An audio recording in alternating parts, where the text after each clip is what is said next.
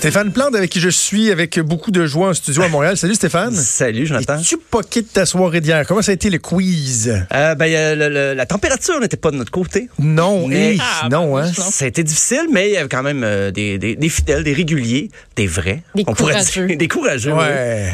Euh, on- la vie générale, c'était, il, était, il était difficile. C'est ce qu'on Ah nous a oui? dit. Comparativement aux Beatles, euh, celui-là, on nous a dit qu'il était assez euh, particulier. Ben, étendre quatre ondes de questions sur des reprises musicales, des fois, c'est certain que faut que tu ailles fouiller un petit peu plus. Et donc, on avait des questions. OK. Effectivement. Par- parlant de défis, je t'en ai lancé un hier. Je pensais Oui. pas que tu le relèverais aussi euh, rapidement parce qu'on parlait justement des, des reprises, des Oui, reprises oui. qui souvent avaient été plus populaires que les versions originales. Puis je t'ai dit, il me semble, et, et j'avais en tête euh, Layla, la chanson d'Eric Clapton. Il y a des chansons qu'un même groupe a repris différemment et qui souvent la, la version modifiée a eu même davantage de succès que la version originale. Tu t'es mis au travail, euh, ni une ni deux, et tu as trouvé suffisamment d'exemples pour en faire de ta, ta chronique. Bravo, je te lève mon chapeau. Écoute, je, je peux écrire un encyclopédie maintenant avec ce que j'ai trouvé. Génial, génial. Il y a des. euh, ben, on va commencer justement avec l'exemple classique de Layla. Parce que ça a été enregistré une première fois par Derek and the Dominoes, qui était le groupe d'Eric Clapton, qui était guitariste-chanteur. Et euh, Eric Clapton était très déçu que la chanson ait pas euh, réussi à percer autant sur les palmarès. Mais il y avait une version de 7 minutes. Faut, en 71, là, 7 minutes pour les radios, c'était pas très... Ben, même aujourd'hui, c'est rare qu'on va entendre une chanson de 7 minutes. Et euh, plus tard, même en 82, la chanson va ressortir, mais la même version. Pas gros succès. Par contre, en 92, avec la, la séance Unplugged pour MTV, Eric Clapton refait la chanson, une version un petit peu plus, euh, ben, une version acoustique, plus en balade. Et là, il remporte le Grammy de la meilleure chanson rock avec cette version-là. Mais on va écouter la version originale, justement, de 1971, Layla.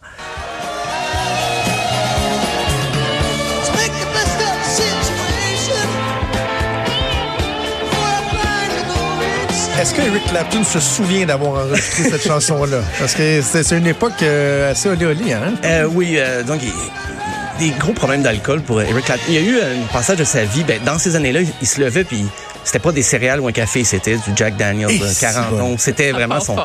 Ça partait très fort. Puis il y a des gros blackouts de sa vie. Et ça, pour, pour l'anecdote, c'est une chanson à propos de la, la femme de George Harrison, mais qui va épouser Eric Clapton par la suite. Et ils sont restés bons copains malgré tout, même que George Harrison va jouer au mariage de son ex-femme avec Eric Clapton. Wow. C'est un, c'est un- hein, des gens qui, qui s'apprécient bien. Euh, la prochaine, je dirais que j'ai un peu triché, mais en fait, c'est Aerosmith qui a ressorti Walk This Way, mais pas tout seul. Il était accompagné de Run DMC. Euh, tu sais, juste une reprise, mais quand même, les gars d'Aerosmith sont retournés en studio pour faire la chanson. Ah oui? Et euh, c'était pas euh, prévu pour être un beau mariage au départ. C'est vraiment le producteur de Run, Run DMC, Rick Rubin, qui a dit vous devriez faire de quoi avec Aerosmith. Et les gars de Run DMC ne savaient pas du tout qui était Aerosmith. Et euh, ils appréciaient pas tellement la chanson, puis ils trouvaient que ça mettait plus de l'avant Aerosmith que Run DMC. Et finalement, ben, Aerosmith ayant un bon sens l'autodérision, je ne sais pas si vous vous rappelez du clip dans lequel tu as Aerosmith qui joue d'un côté sa chanson et tu as Run DMC de l'autre côté. Et Run DMC traverse le mur, brise le mur et vole le show à Aerosmith. et Aerosmith était pas joué par des comédiens, c'était vraiment Steven Tyler qui trouvait ça Ah très oui. drôle. On va écouter justement un extrait de Walk This, This Way en rap 1986. Step to the stage here at the high school dance. Ah oui, je me.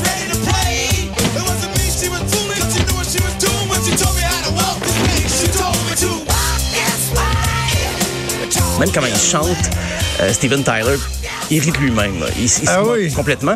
Et ça a ramené, euh, ça c'était une période creuse pour Aerosmith, et ça les a ramenés dans le mainstream. Ils ont sorti l'album euh, Permanent Vacation l'année suivante. Et une nouvelle génération de, de, de fans est apparue de cette collaboration-là. Et c'était le premier gros hit de rap. Qui, est- parce que le rap avait bon, son public déjà, mais Ouais. ça, sur le Billboard, c'était la, la première chanson rap qui va Wow. vraiment euh, tout style confondu. Et il y en a aussi qui disent que c'est la première chanson de rap metal, mais Aerosmith metal, c'est un peu fort, là. Ouais, là. Mais par la suite, c'est devenu à la mode des années 90 du rap metal, il y en a eu pleinement, mais on dit que c'est souvent l'origine Walk This Way. Euh, les suivants, c'est The Police et Don't Stand So Close to Me en première version en 80, qui avait déjà connu beaucoup de succès quand même. En 86, je pense qu'ils ont découvert plus de claviers. Euh, ils vont faire une nouvelle version et c'est l'anniversaire de Sting aujourd'hui en pensant qu'il a Bonne 68 ans. Bonne fête, Sting. Et euh, ben, en 86, euh, il a revisité son classique de The Police, Don't Stand So Close to Me, 86. C'est le nom de la chanson.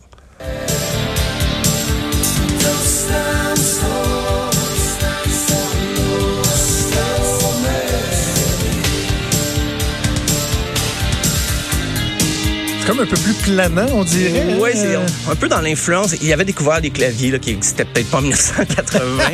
Et euh, par contre, le, le succès, l'original était, est un succès plus euh, remarquable pour euh, The Police.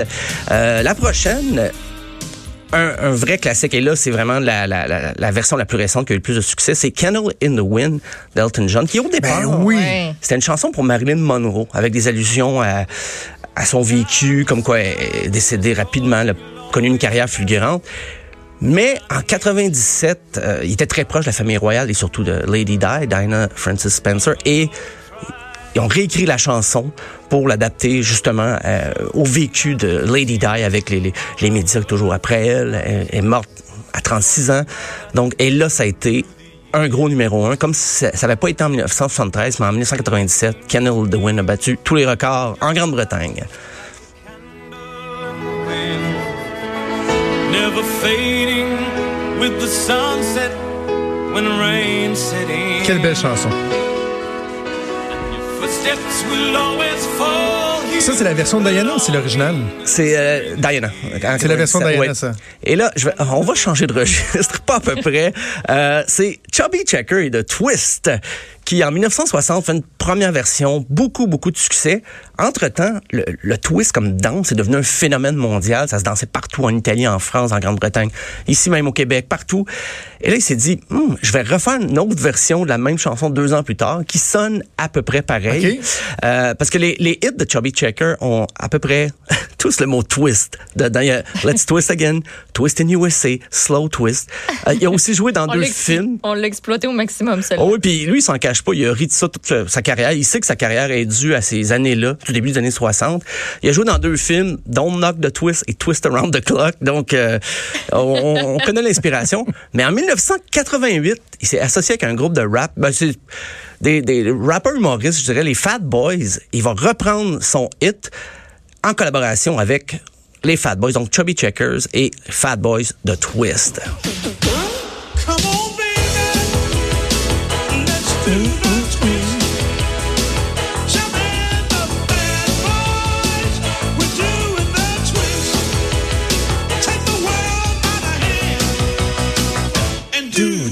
c'est à peine brûlé comme chanson, hein? À peine, à peine, à peine, à peine.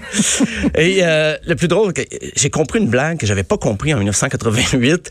C'est c'était les Fat Boys avec Chubby Checkers. Il y avait un concept derrière ça, donc euh, j'avais pas j'avais pas compris. ok. Euh, J'imagine que j'étais pas le seul, mais bon voilà. Euh, U2, Sweetest Thing, mais en 87, la pièce est parue une première fois, mais c'était un côté B. Là, je triche un petit peu. C'était pas un single, mais c'était le côté B euh, du 45 tours Where the Street Have No Names, parce que la chanson a été enregistrée durant la séance de Joshua 3 mais n'avait pas été gardée pour euh, être- sur l'album. On l'avait gardée pour un côté B. En 98, U2 va ressortir euh, la chanson, mais là, vraiment remaniée du tout au tout. Mais on va écouter la version de 1987, Sweetest Thing.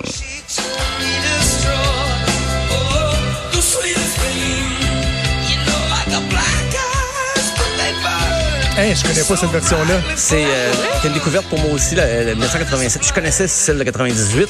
Ouais, mais, on dirait qu'il manque de voix. Il Bruno. Mais, pour- mais pourquoi moi j'ai l'impression que c'est juste celle-là que je connaissais? Non, mais sa façon de chanter est différente. De... La, la musique est pas mal identique, mais la façon de la chanter, je- c'est là que je voyais une grosse différence. Ouais, ben l'instrumentation est peut-être plus pop en 98. Ils, ils ont rajouté des couches d'instruments qui avaient peut-être pas une version de, de 1987. Mais, euh, mais c'est vrai que la voix est plus écorchée. C'est peut-être pour ça qu'elle n'a pas été sur l'album.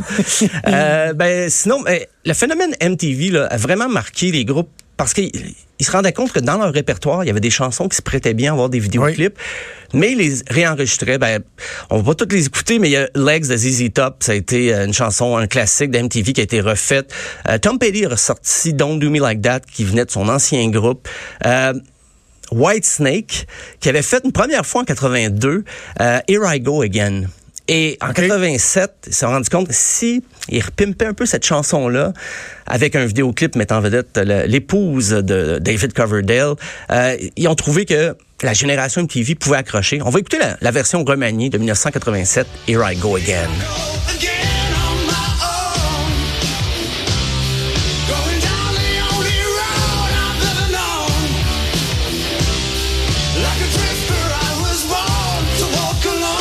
Souvent chanté ça à Karaoke Ah oui. Revolution. moi. Oh, ouais. Un des C'est- tunes de Karaoke Mais Revolution. ouais. c'est vrai qu'on entend ça dans, dans les karaokés. Euh, mais sinon, il y a beaucoup de groupes. Bad Religion refait deux fois euh, 21st Century Digital Ah Boy. oui? Je a connais juste la version originale. OK. Guns N' Roses, You're Crazy, ben, une version acoustique enregistrée aussi pour l'album euh, for Destruction. Mais euh, la version acoustique est parue après, mais il l'avait enregistrée avant.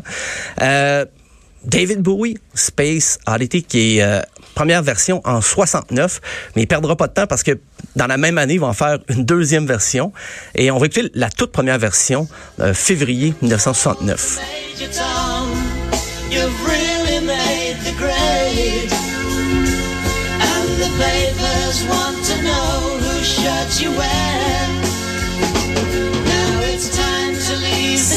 Vraiment pas aussi bon que la deuxième version. Euh, Sérieusement, il manque de quoi? Là? Il manque un feeling. Il est tout jeune. Il venait de voir le film 2001, l'Odyssée de l'espace, et c'est ce qui l'a inspiré. Euh, Il est tout jeune encore. Il, euh, je pense qu'il a 21 ans sur cette version. Donc, euh, c'est euh, les, les balbutiements. Mais déjà, il était, il avait commencé à jouer un peu euh, dans les clubs londoniens, tout ça. Mais c'est la, la chanson qui va marquer euh, son début de carrière.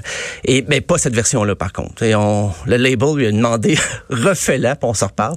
Mais il a quand même fait un clip. Si vous avez l'occasion d'aller voir ça sur YouTube, il a fait un clip sur cette version-là. C'est très inspiré du film euh, de Kubrick d'ailleurs. Et euh, mais sinon, il y a plein. Il y a R.E.M. qui a fait deux fois Radio Free Europe, Simon and Garfunkel deux fois Sound of Silence. Et Paul McCartney a ressorti des fois aussi des chansons des Beatles, qui s'est rapproprié dans son euh, Ben, non seulement en spectacle, mais il a ressorti des singles. Il y a- Des fois, c'est ça. Quand tu as un gros catalogue, tu fait partie d'un groupe euh, comme les Beatles, ben c'est pas gênant d'y reprendre Ah ouais. parce que t'es souvent t'as as écrit les, les pièces, t'es déjà joué mille fois en spectacle, pourquoi pas? Donc euh, j'ai bien aimé ce défi, Jonathan. On, on aurait pu mettre l'intégrale de l'album live de Nirvana. On s'entend. Ah, ben oui, About a Girl, Je parle euh, About a Girl, Penny Royalty, The Man Who Sold the World. C'est oui. une version incroyable avec l'acoustique, alors que la version originale, qui était, je pense, sur In, In Utero, Ah, ben, c'est une tonne de Bowie. en fait. laissait- Euh, Hein? Ça, c'est une tonne de David Bowie à l'origine. Ah oui, c'était une reprise en plus. Ouais, puis euh, mais c'est vrai que les, les versions acoustiques ont donné un nouveau souffle au répertoire de, de Nirvana parce que About a Girl ça avait pas ça, c'est- ça avait passé inaperçu la première fois que c'était sorti l'album Bleach en fait, le premier album de Nirvana. C'est pas, ça avait Ouais. pas marqué. Euh, mais c'est, c'est bien sûr avec Nevermind. Et quand ils ont ressorti des pièces de, de pour euh, MTV Unplugged, on aurait découvert ah ben c'est un côté de Nirvana, ouais, de Kurt Cobain, on connaissait un peu moins. Euh, Donc oui, j'aurais pu, incroyable. j'aurais pu le faire jouer au complet. Et on va se quitter sur un autre exemple que j'ai pensé euh, au Oh. début de ta chronique qui est, est- est vraiment, quand, tu sais, quand je disais une nouvelle version qui Oui. a été plus populaire que l'original, comment oublier Bro-Hymn de Pennywise, Oh, qui était paru sur un album Ouais, de c'est- 1991, réenregistré sur Full Circle en 1997, où on rendait hommage à Jason Matthew Dur- Tursk, Dursk, un des membres du groupe qui s'était euh, Cette version-là a roulé comme ça se peut pas pour les fans de punk rock. Là. Oui, oui, oui. Fait qu'on va se, on va se On laisser se laisser sur du tiens. punk. Joanie, hey, merci d'avoir relevé le défi, Ben, mon cher Stéphane. toujours un plaisir, On va t'en Jonathan. trouver d'autres, des de même un petit peu plus dur peut-être la prochaine fois. Ah, OK. OK. Salut, à demain.